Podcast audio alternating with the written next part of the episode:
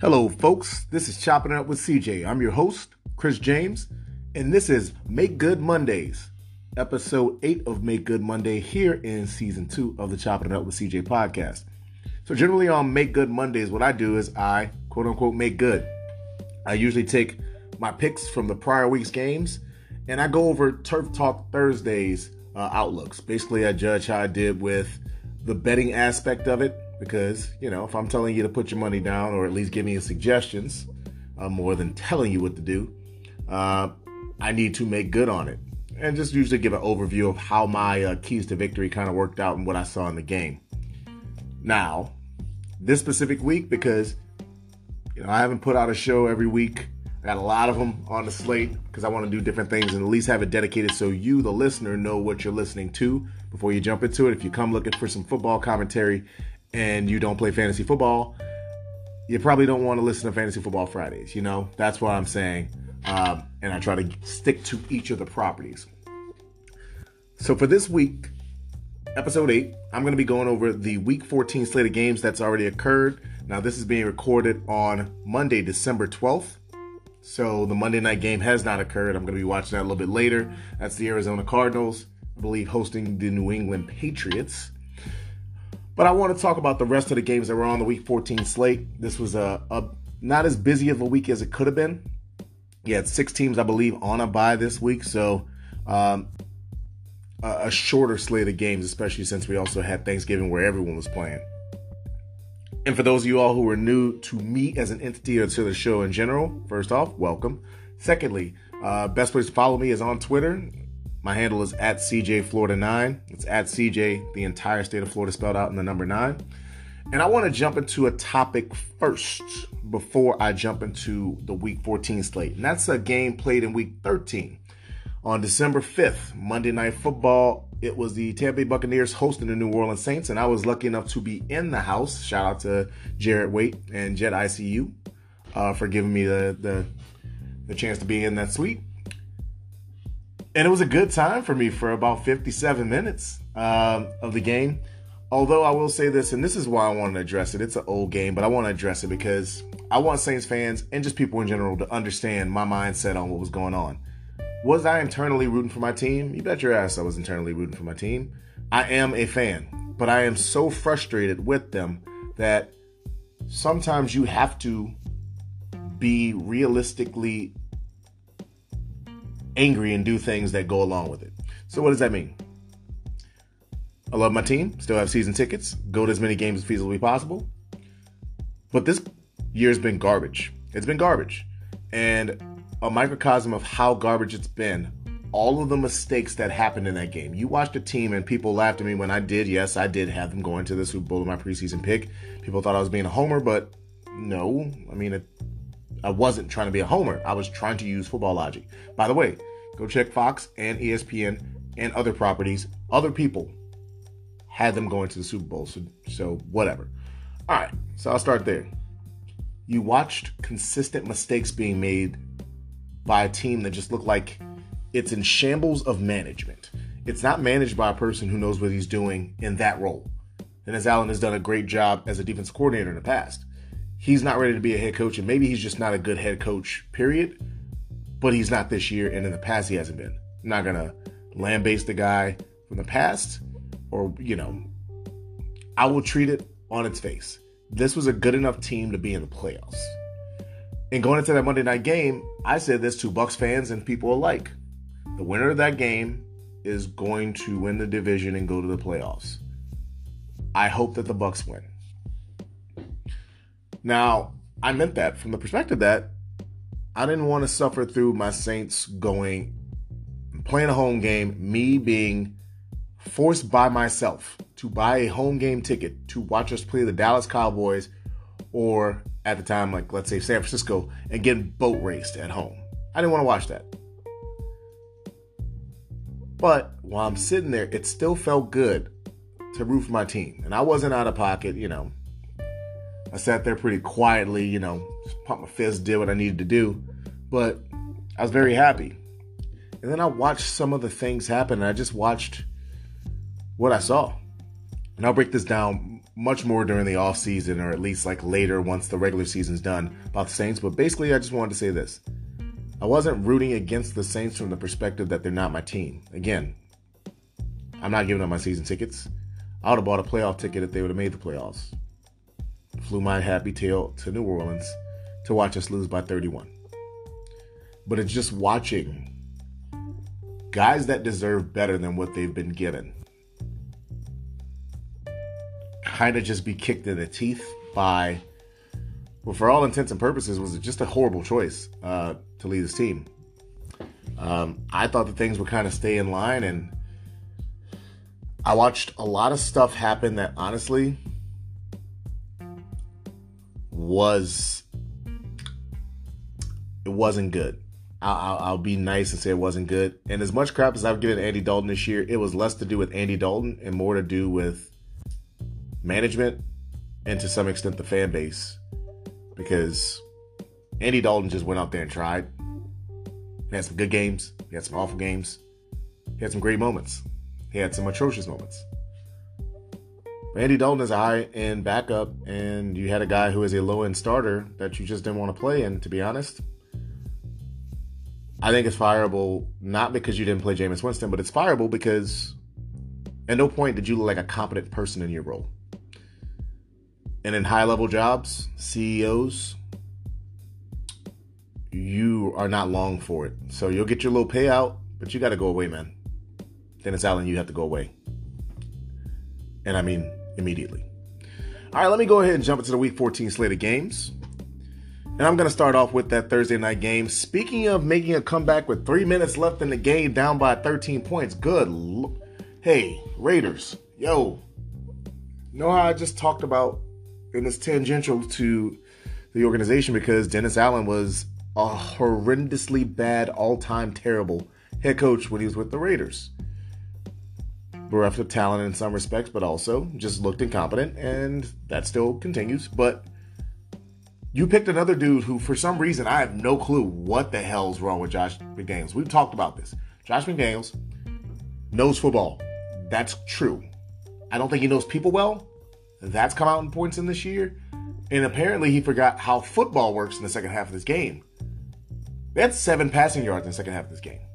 I didn't even realize that. But when I was looking at it, I was like, it was weird that they weren't trying to move the ball down the field, because as bad as Jalen Ramsey was getting abused, it wasn't because he wasn't playing good corner. He was in position. He was in phase. That dude, Devontae Adams, was just stupid good. Dude caught the ball with one hand with his eyes being covered. And you stopped throwing at him. There was one attempt that I remember, and it sailed out of bounds from Derek Carr, but they kept throwing him on go routes instead. I'm like, throw that man a slant. Get him a screen. Get the ball in his hands and let him work. You can't tell me the best route runner in the NFL, and yes, I know you're going to chop me up for Justin Jefferson or for Stephon Diggs. You know what? Upper echelon route runners too, but guess what? Tay Adams look a little different sometimes when he does it. Those dudes also look different too, but Tay Adams just a little tick better than both of them. So that was pretty horrifying to watch. And I will say this. I'm not going to sit here and say good for Baker Mayfield, because I don't personally feel like that. Here's what I will say. Respect. I respect that you went out there and got the job done. I don't personally like what Baker Mayfield is presenting himself as, and I'm not going to give him passes like some people have where they're like, people put him in a bad position. Yeah, in the bad position of being 6 damn feet tall on a good day and going #1 overall and having weapons upon weapons upon weapons and then getting another chance and looking like a high schooler and getting beat out by PJ Walker? No, I'm not going to say good for you, Baker Mayfield. I'll say I respect the fact that you went out there and did your damn job. And I've said this the whole time. I'm not going to say never, because maybe I have said this before, but 9 times out of 10, I've said Baker Mayfield can play quarterback, and he's a good quarterback. I don't like on the field as far as being able to throw the ball. I don't think he was a good leader of men, because he didn't present himself as a leader of men. He lacked accountability, and he lacked respect for the situation, and he was arrogant unnecessarily. If he matures and it's better, I like redemption stories. I'm a redemption story. There's a bunch of us out there. That's when I'll say good for you, Baker Mayfield. For that one game, respect what you did out there. Showing up, didn't know many plays, and you went and led your team down the field. I'm not going to say good for you because, honestly, if you would have actually done your damn job, you wouldn't be in this position. And the Raiders, just figure that out. I know Mark Davis. Let someone else hire the next head coach because you apparently have a type, and it's guys who come off with the same type of Baker Mayfield arrogance. That's all I'll say. All right, we're going to move on to the Sunday slate of games so I can talk about games where I don't dislike people who are in them. So we're going to start off with a game with actually two likable quarterbacks. And that's the Jets playing against the Bills. I didn't get to see much of this game. I watched the end of it. Yeah, Mike White's a likable guy. And Mike White got peppered in the ribs. Good goodness. That boy was getting... Matt Milano tried to end that man's career. And not in a dirty way. He just said, them ribs are open. So, Matt Milano came through. Here's what I saw. I've said this so many times that I'm blue in the face and I have no clue. Maybe... I know Ken Dorsey doesn't listen to me. Brian Dable, you might not care. But if y'all actually give a shit about Josh Allen, stop treating him like he's the goddamn football god of the new Cam Newton. Stop doing this to him. Put something different in. And I heard Rex Ryan say this earlier on Get Up, where he's like, they don't help out Josh Allen. And some people think that's laughable. I think he's accurate. There's certain people in this damn NFL where these dudes are lacking. These guys in their positions, offensive coordinators, head coaches, position coaches, you're lacking. And you're actually crapping on these young men. And it's freaking frustrating. Josh Allen's one of them. Lamar Jackson's another one of them. Stop treating these dudes like they just need to save the day because you're mediocre at your job. Get better. You got a superhero on your team. Help them out. More innovative schemes. Hey, guess what's cool? Yes, the Chiefs screw up sometimes because they do all sorts of wacky stuff, but at least they try to do stuff. Hell, look at the Bengals. Run the damn ball. Seriously, you got 19 running backs on your team and you don't run the ball. Now, I don't think any of the running backs on your team are long for running the ball. You all have made some interesting choices, but help that dude out. Jeez. It's frustrating to watch because I actually like Josh Allen now. I didn't like his tape when he was coming out. I bagged on him early in his career, but I like a dude who busts his ass to get in shape, and Josh Allen is a good damn quarterback now. On the other side, Mike White, he's not going to be the starter next year. He might not even be the starter for the rest of this year. But Zach Wilson, if you're listening, that's how you actually play quarterback. That dude has 65% of the talent of you and looks 65 times better. Insanity. So, all I saw was two teams that, honestly, if they meet a third time, toss the coin. And Bills don't want to hear that they think I'm being a hater. No, toss the coin. That is a toss the coin. Unless they get Josh Allen some schematic help, toss the coin. Because that one, they do not want to see that matchup. There's two matchups they don't want to see in that first round that will just frustrate them. This is one, and the other one is the doggone Chargers. I said that when the season started. All right, moving on to another divisional matchup. This is the Cleveland Browns playing against the Cincinnati Bengals. This one was pretty simple. One team is decent. The other team is really good. Period. Even with all the injuries, Joe Burrow proved something. And, hey, I'm going to get a lot of hate from everyone because you know what? Honestly, I don't do this to impress anyone. I have people who will say that I'll put it like this. There's going to be people who disagree with me on both sides of the yard. You can figure out what sides of the yard I'm talking about here. I think Joe Burrow is the number 2 quarterback in the NFL. Patrick Mahomes is the only guy who's better. You're not going to agree with me. Honestly, I don't care. And it's not because I don't respect your opinion. It's People try so hard to prove their narrative when a dude is showing you that they're a freaking baller. This dude shows the hell up whenever you need him. And I don't care about this whole, we're trying to push one quarterback and try to push another one. Man, this dude shows up. And one of my favorite quarterbacks in the NFL doesn't always show up. That's Lamar Jackson. And one of the NFL's favorite sons that I just talked about doesn't always show up, and that's Josh Allen. And another dude who certain people on the internet, you would swear that they're in their family, in this dude's family. It's not close. Joe Burrow is way better than Justin Herbert. Tell me what, hey, argue with your auntie. When it comes to playing quarterback, you need a person like Joe Burrow unless you have an alien like Patrick Mahomes. Like, Joe Burrow is the standard of a quarterback for normal humans. Patrick Mahomes is like a Jordan. He's not a real person. You can try to be like him, and guess what? You're going to lose. There's nothing you can do. So, I'm getting off my high horse on that one because it's just frustrating. People are always trying to push different narratives for their own will, and I'm like, look, I just want to figure out who the hell is better at whatever. I'm not trying to push certain narratives. I will back people, but I'm tired of people having to be so anti someone because people bag on certain people. And if y'all don't get what I'm talking about, you're not paying attention. All right. Here's an interesting game that, honestly, it was hilarious to watch because I was sitting in my house. I did not go out and watch it. I don't have I have Red Zone, but I don't have the package anymore, right? I'm just frustrated always traveling. I'm like, I'm not doing this anymore.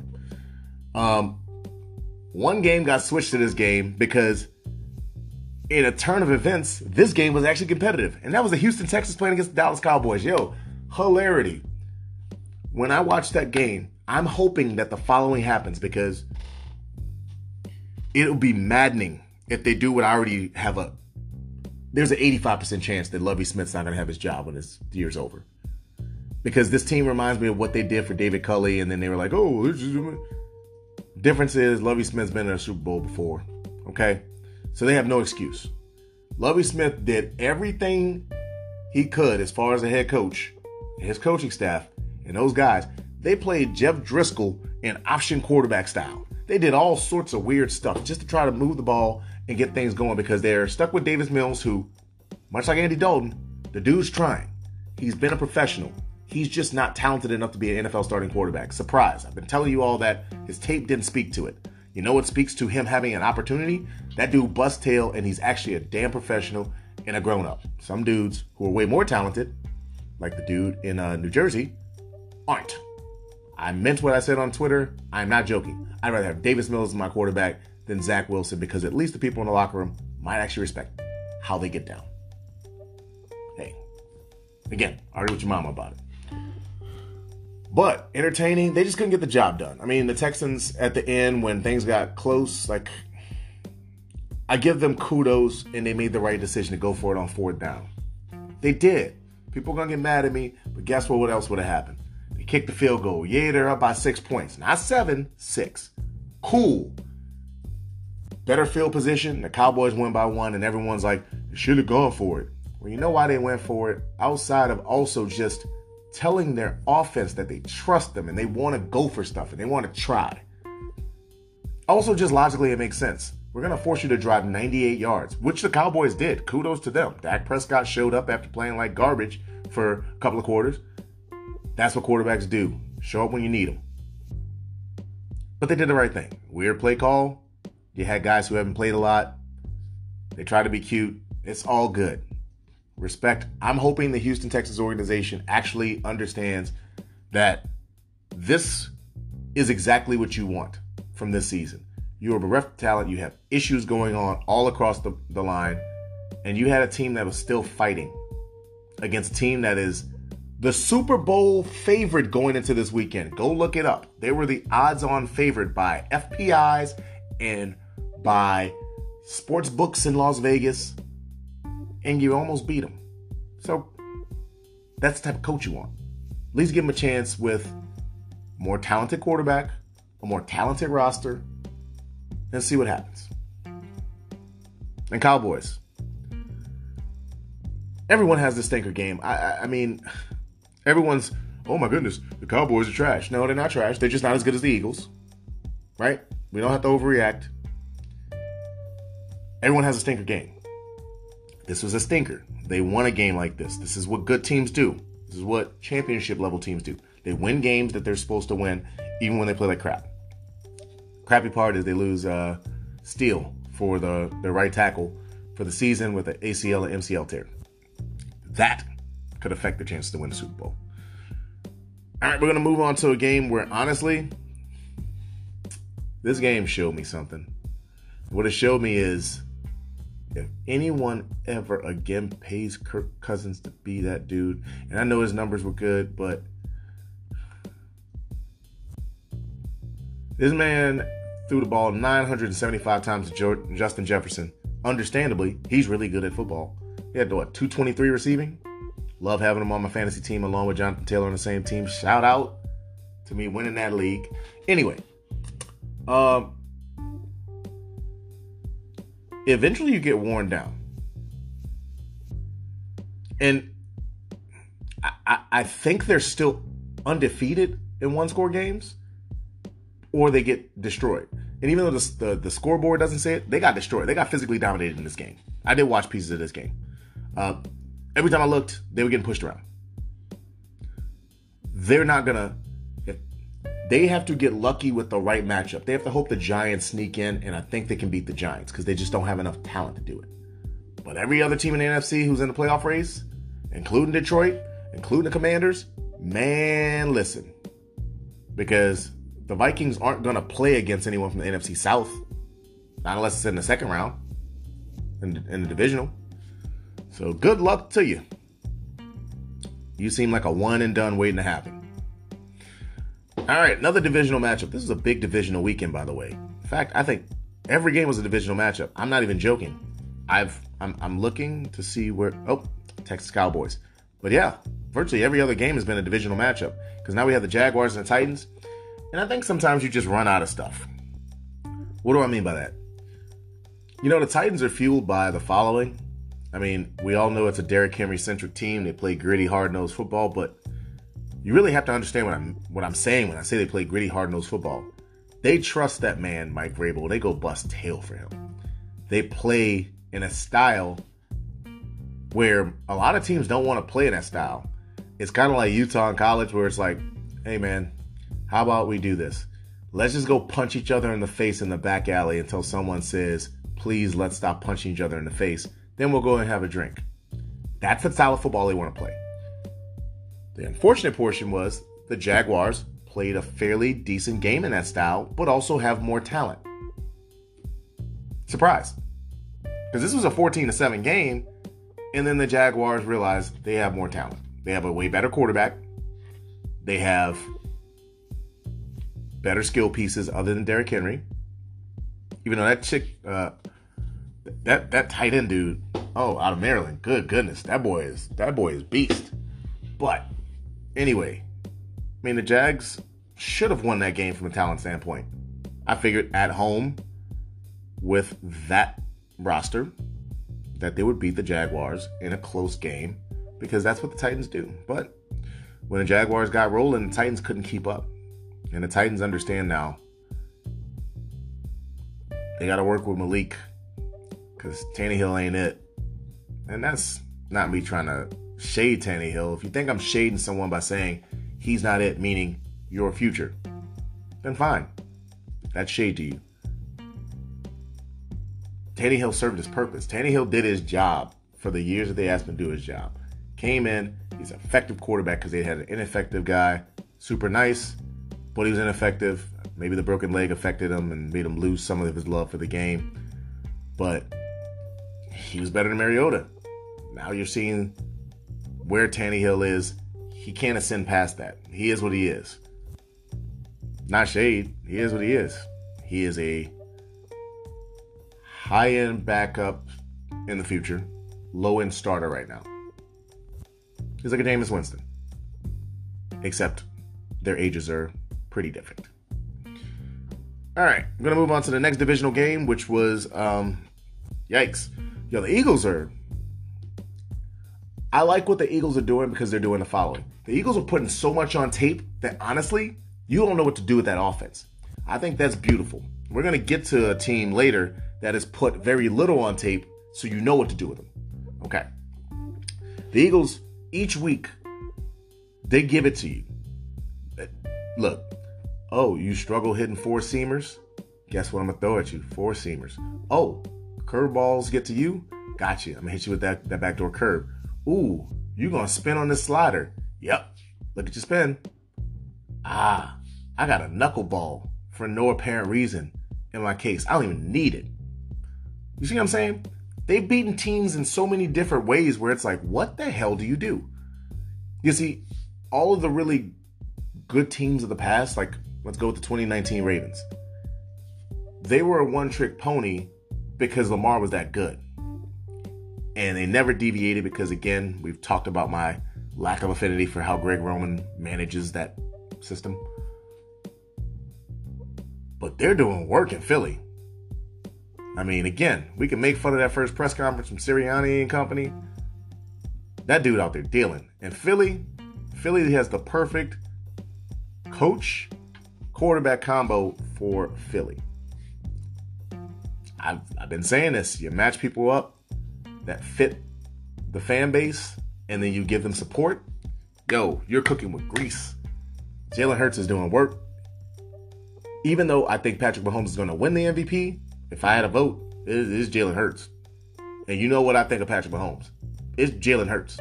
Jalen Hurts is riding the ship the entire time. You can say he has a great team around him. Great. You know who he's outplayed? That damn Carson Wentz in 2017 when everyone was rushing to give him the award. And I'm like, he's not playing as well as you think he is. He's playing good football. He's not playing great. Jalen Hurts is playing great football. Different. Okay? This game got so ugly that literally they cut it off. And on the broadcast said, we're going to bring you to a more competitive game. Yo, the Giants are a playoff caliber team in the NFC this year. I don't think they're going to make it. I think they're going to be the only team out in that division, because I think they're going to lose to the Commanders this upcoming week. But they walked the dog on them. At no point in time did this game look like two... You know what this game looked like? This game looked like, and I'm going to bag on them, this game looked like Alabama versus South Carolina. I'll be nicer. Mississippi State. Hope that things are going okay for Mike Leach, by the way. That's probably why Mississippi State popped in my head, but that's what it looked like. Sorry. But that's what it looked like to me. It looked like two teams that were in the same division, but they were not in the same class. And they got the dog walked on. So yikes to those who have to play against the Eagles. You better have, you know, the teams that can beat the Eagles, and I'm being dead ass here.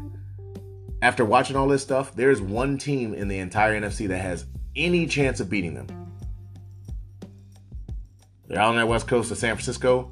There's only two teams that can compete with them. And you're going to get frustrated. One is Dallas. The other is the Detroit damn Lions. Because of how they play, they can compete with Dallas. I mean, compete with Philly. But the only one that really has a chance to beat them, even though I still pick Philly over them, is San Francisco, if we're being honest.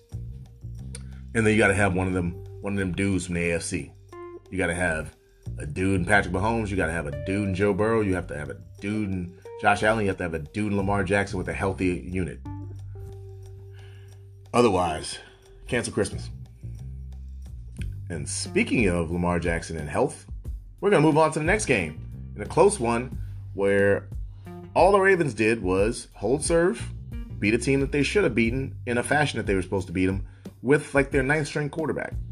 Seriously, they went with their third string or fourth string quarterback. Anthony Brown ended up having to play because Tyler Huntley was in a concussion protocol. Good goodness. But yeah, this was just the type of game that, like, this game showed me the intestinal fortitude of the Ravens. Although, we're going to stick to this. Watching that Ravens defense play sometimes is super frustrating. They don't generate enough pressure on the quarterback. They have to blitz quite a bit, even though they don't want to. Patrick Queen, who is finally playing the role that fits him, played pretty well. Like, he's not a true middle linebacker. Sorry, folks. Get mad at me if you want to. And shout out to the Ravens social media. You all are blissfully loyal in a very delusional way. Because Patrick Queen's not the best linebacker in the NFL. He's not the best linebacker on your team, and it's not even close. You know who it is. That rich homie Quan. Yeah. But it's frustrating to watch the Ravens defense. I feel like Marlon Humphrey is out there like, what the hell do I have to do in the secondary for us not to give up points? They got to think long and hard about what to do with somebody on that team who was a stalwart who, ooh, yikes now. Yikes. And on the Steelers side, man, the Steelers is the Steelers. And then Kenny Pickett, honestly, I feel kind of bad for Kenny Pickett. And here's why. Quick one, some people won't agree with me. This guy I feel bad for. Kenny Pickett goes out there and tries. He is a tryhard. And he was a tryhard. That's why I wouldn't have picked him in the first round. Tryhards don't go in the first round, in my opinion. There's way too many really talented players who go. I said I was fine with them taking him at 20. I was fine with it. They didn't move up or anything like that and wasted draft capital. It was an okay pick. But he's a tryhard. Kenny Pickett played so much football, and finally when he was 3 to 4 years older than everyone else, and that's not me trying to shade him, it's the truth. He figured it out. And you know what he's done in the NFL? He's been fairly NFL ready. He's just not talented enough to ascend. So you've seen him play good football like he did against the Colts. And you see games like this where he ends up getting hurt because he's a tryhard. And he'll throw his body into places. That's why I feel bad for him. Because Kenny Pickett is not going to ascend his Kenny Pickettness. Like, he's just talented enough to be a serviceable quarterback, but not talented enough to ascend. Not in the position they took him in. Because they're going to placate him being a first-round pick. See, a guy like Mike White who just showed up on my screen? Nah, got to work a little harder, bro. And that's not saying Kenny Pickett won't work harder. I'm just saying that there'll be some people who placate him because they're like, well, he's a first-round pick. Well, not all first-round picks are equal. And I'm sorry for... I do feel bad for Kenny Pickett because he's in a weird situation. All right, we're going to move on to the next game, which was actually more entertaining than expected. Another divisional matchup. And this was the Chiefs visiting the Broncos. Yep, Chiefs were visiting the Broncos. Making sure. That's actually a game that I watched some of. And... man, listen, you go ahead and get this out of the way. I say it all the time. People think I'm just being ridiculous. You know, when I was a kid, I was a fence sitter on Michael Jordan. Okay? What does that mean? I did do the want to be like, if I could be like Mike stuff and taking off, tongue out and all that stuff, like on fake goals, or if I had like a sock that I was rolled up. And on a, you know, a little hoop that I made, that type of thing. My favorite two players back then when I was a kid, first was Magic Johnson, and then it was Akeem Olajuwon.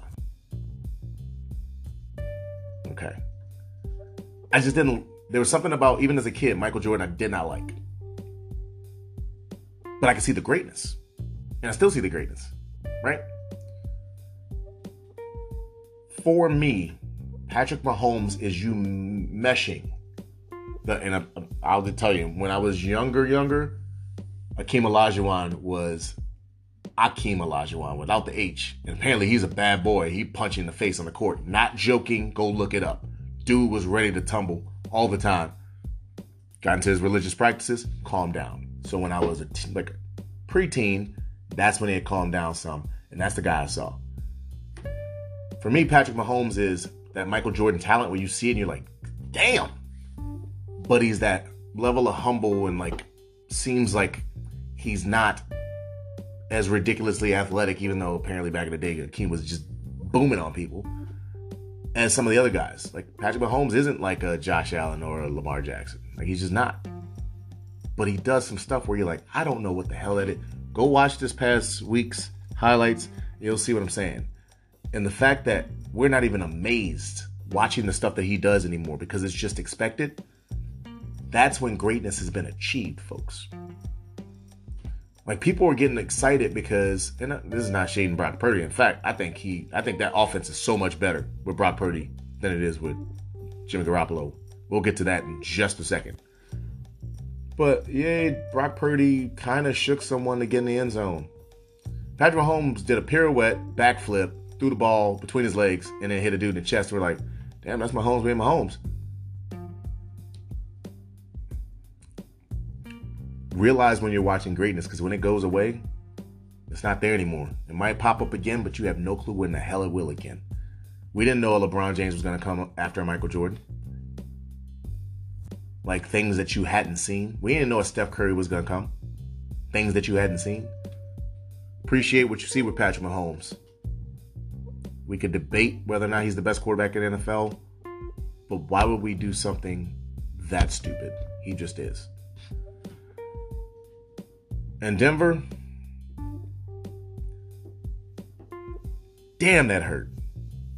It hurt to watch that happen, because as much fun as it is to make fun of Russell Wilson, and not me personally, because I've made a little fun of him, but not like the way that people, I still don't. It's something, it makes me feel uncomfortable.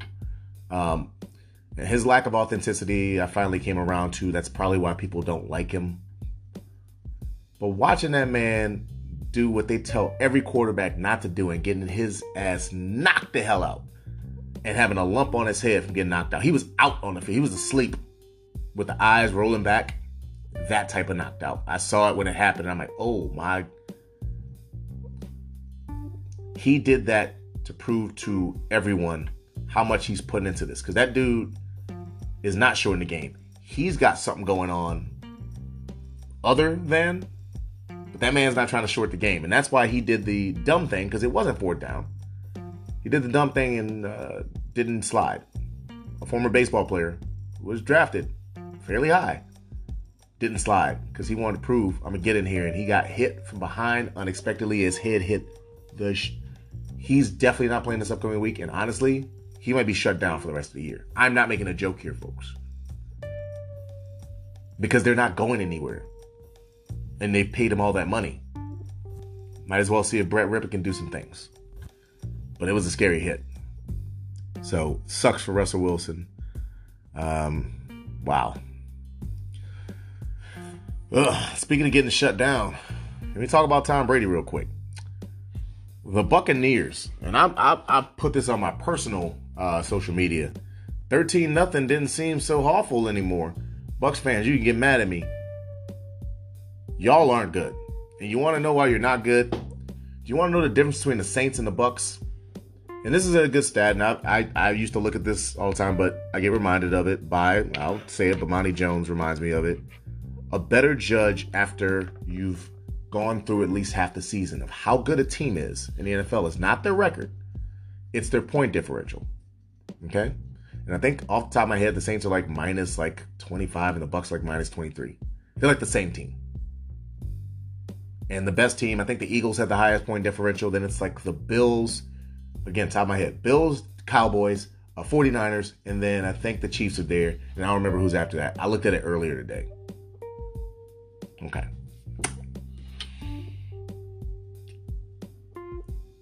That was horrible because for the first time this season, Tom Brady was the reason that they couldn't compete. Tom Brady looked... cooked. It looked like, maybe you fantasy football people will remember this. Maybe the other ones will too. Remember when Manning came in and in 2012 he balled out, but then in 2013 he set like all these records and they went to the Super Bowl. In 2014, through the first 12 or so weeks of the season, Peyton Manning looked like Peyton Manning. In the last 4 weeks, he looked like someone stole all his powers. And then the next season he was a bum. He had like 15 touchdowns and 9 interceptions, or maybe that's flipped. Might be 9 touchdowns and 17 interceptions, something crazy. Tom Brady looked cooked for the first time this year. He hasn't been on, but he has put them in position to win, and they've actually thrived off of it. You could see the Bucs players doing stuff late that they didn't do early. Like, they had confidence. they're cooked. Because if Brady is not able to do stuff, the rest of those dudes are super talented. But you know what they look like? This looks like the same exact Bucs team when y'all hated Jameis Winston, except not as good. Now you can say the offensive line, this, that, and the other. True, except Jameis Winston didn't have all those dudes. He didn't have Tristan Wirfs and all those guys. And I know Tom Brady doesn't right now, but I'm just saying.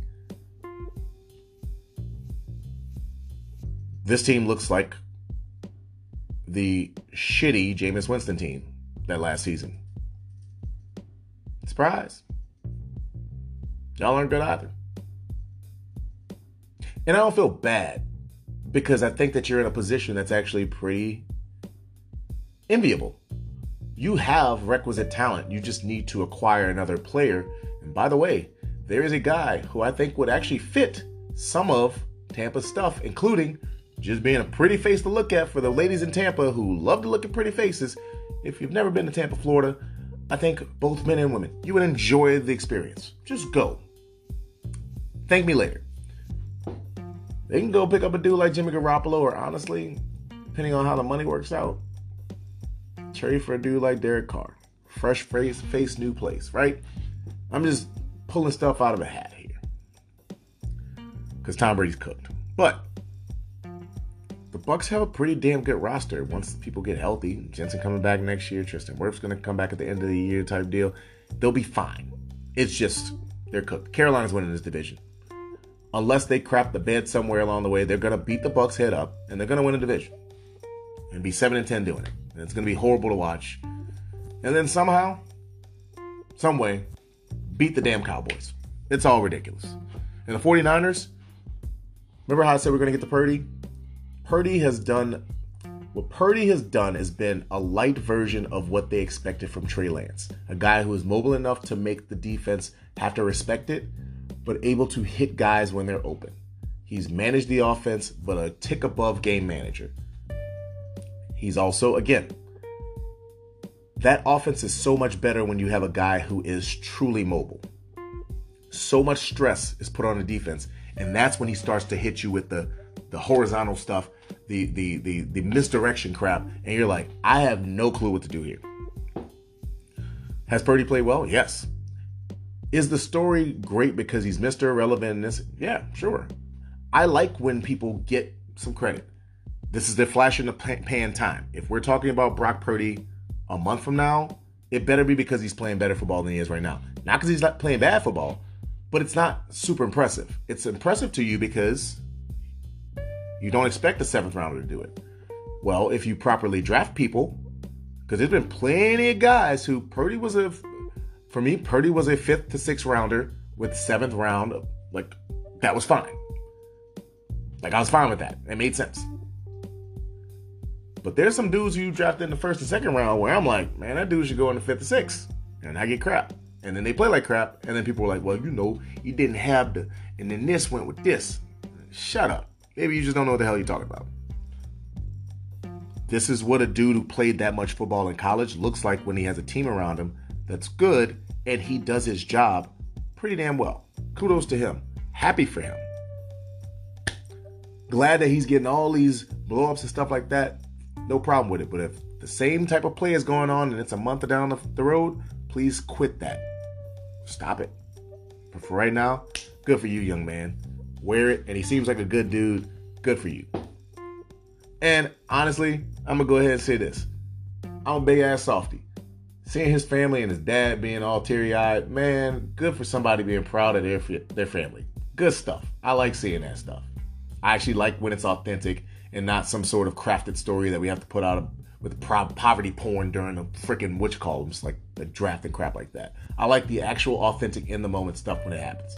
That actually is good stuff.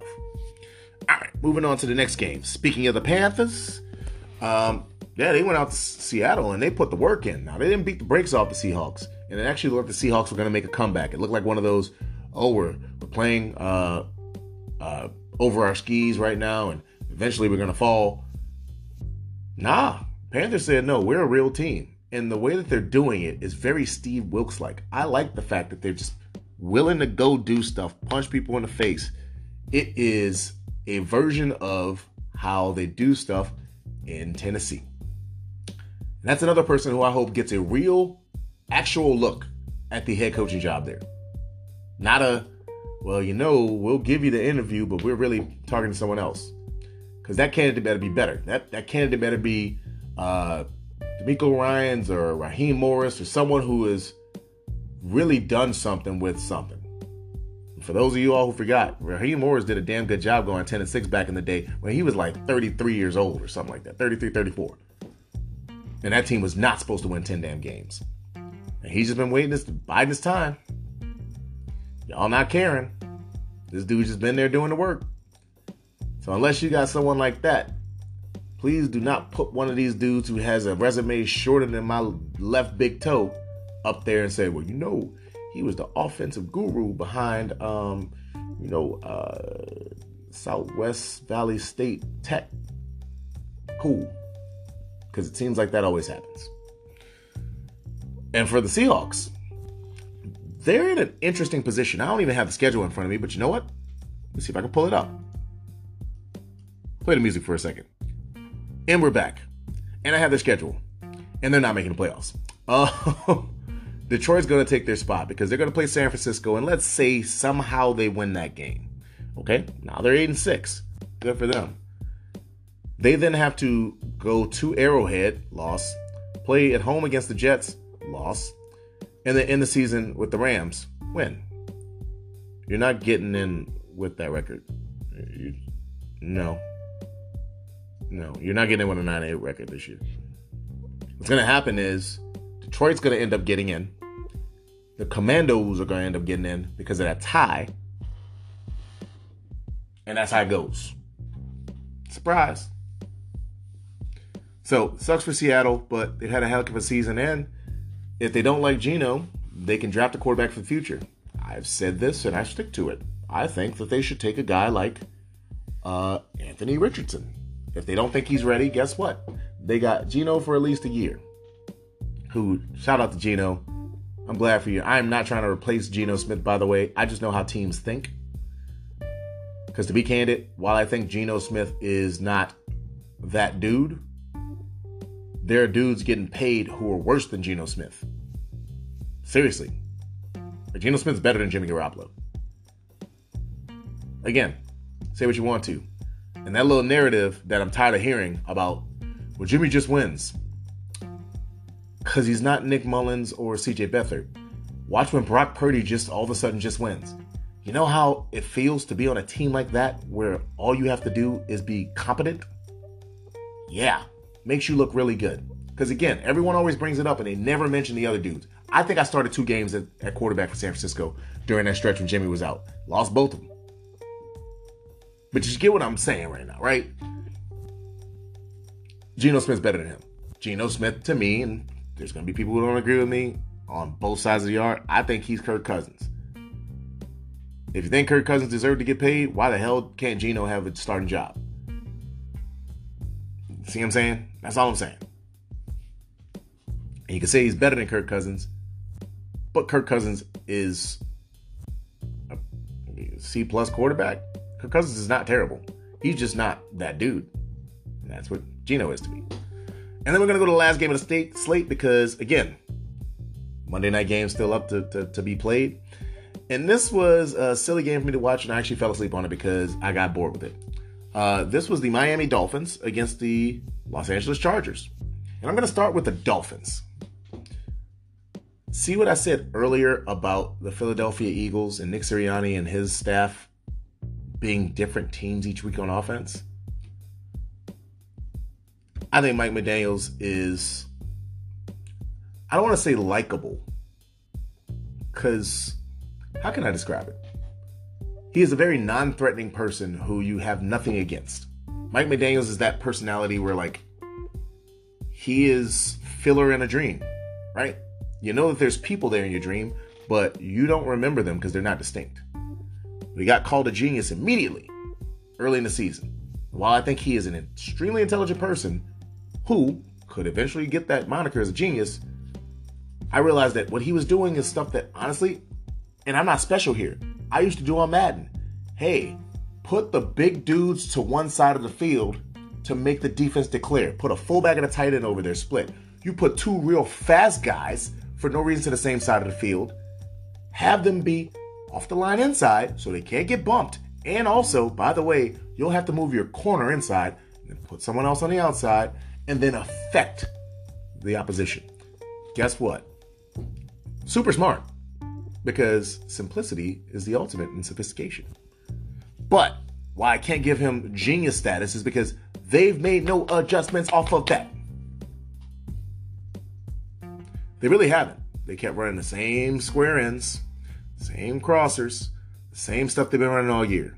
And by the way, I'm going to ask this question because I watched the game, but maybe I didn't pay as much attention to it as I could have.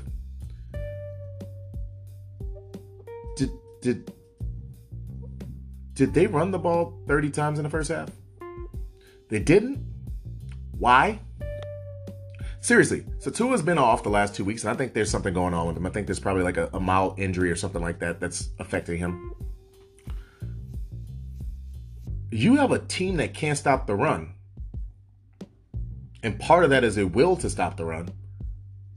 Why the hell wouldn't you just run at them with Jeff Wilson Jr. and Raheem Mostert and Savon Ahmed? And if you want to change up, sweep with Jalen Waddle or Tyreek Hill.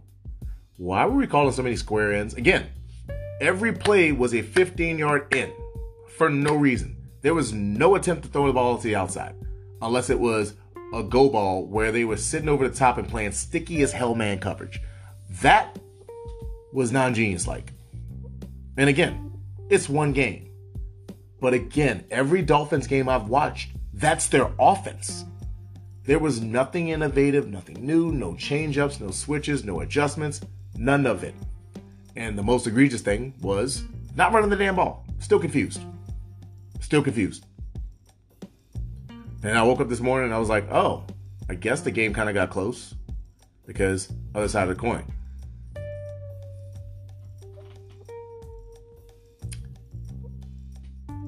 Justin Herbert is not just a social media quarterback, though most of what Justin Herbert does is soak it up, TikTok, social media, like reels.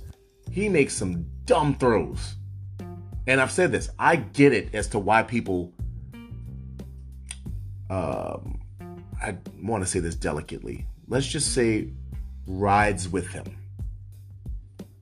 as hard as they do. I get it. The dude has amazing throws, especially when he'll roll right and he's kind of off balance and he throws a 55-yard pass down the field on the left side and it's in stride.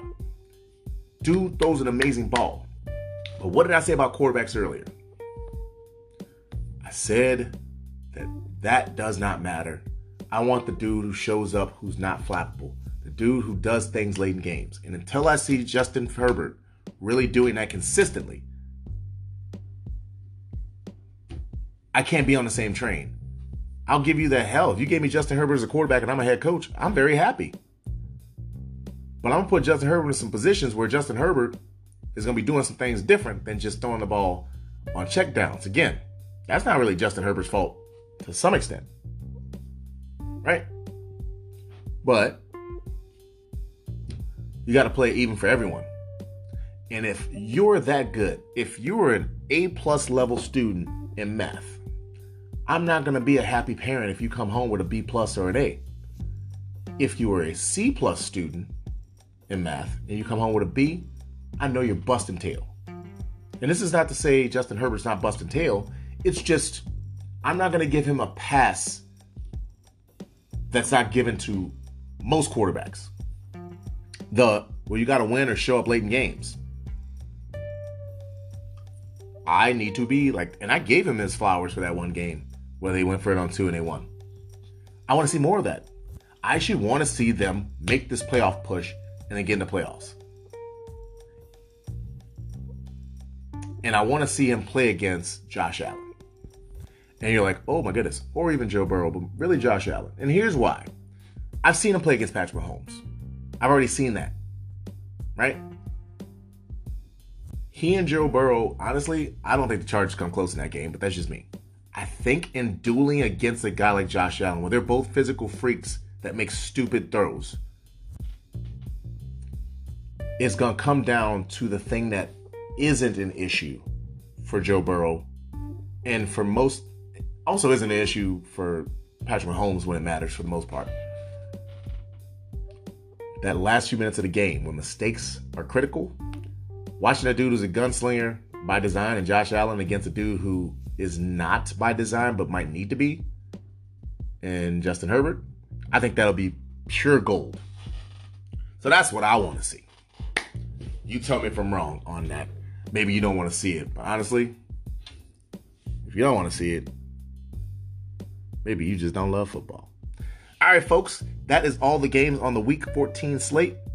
Again, this was Episode 8 of Make Good Mondays on the Chopping It Up with CJ podcast, Season 2 of it. If you want to give me a follow on Twitter, my handle is at CJFlorida9. That's at CJ, the entire state of Florida spelled out, and then number 9. Feel free to hit me up on there. DMs are available. I'm not going to say they're wide open, but they're available. So, yeah, just give me a shout. If you have any questions, comments, things like that, things you want me to talk about on the show, willing to do it. And then we'll be doing a Weekside Wednesday this week because I have some topics I want to go over. And that's how things are going to go on that front. All right, folks, appreciate you for listening. Enjoy tonight's game. Hopefully it's actually entertaining. Because last night's game was not, to be candid. Enjoy your Monday. Bye-bye.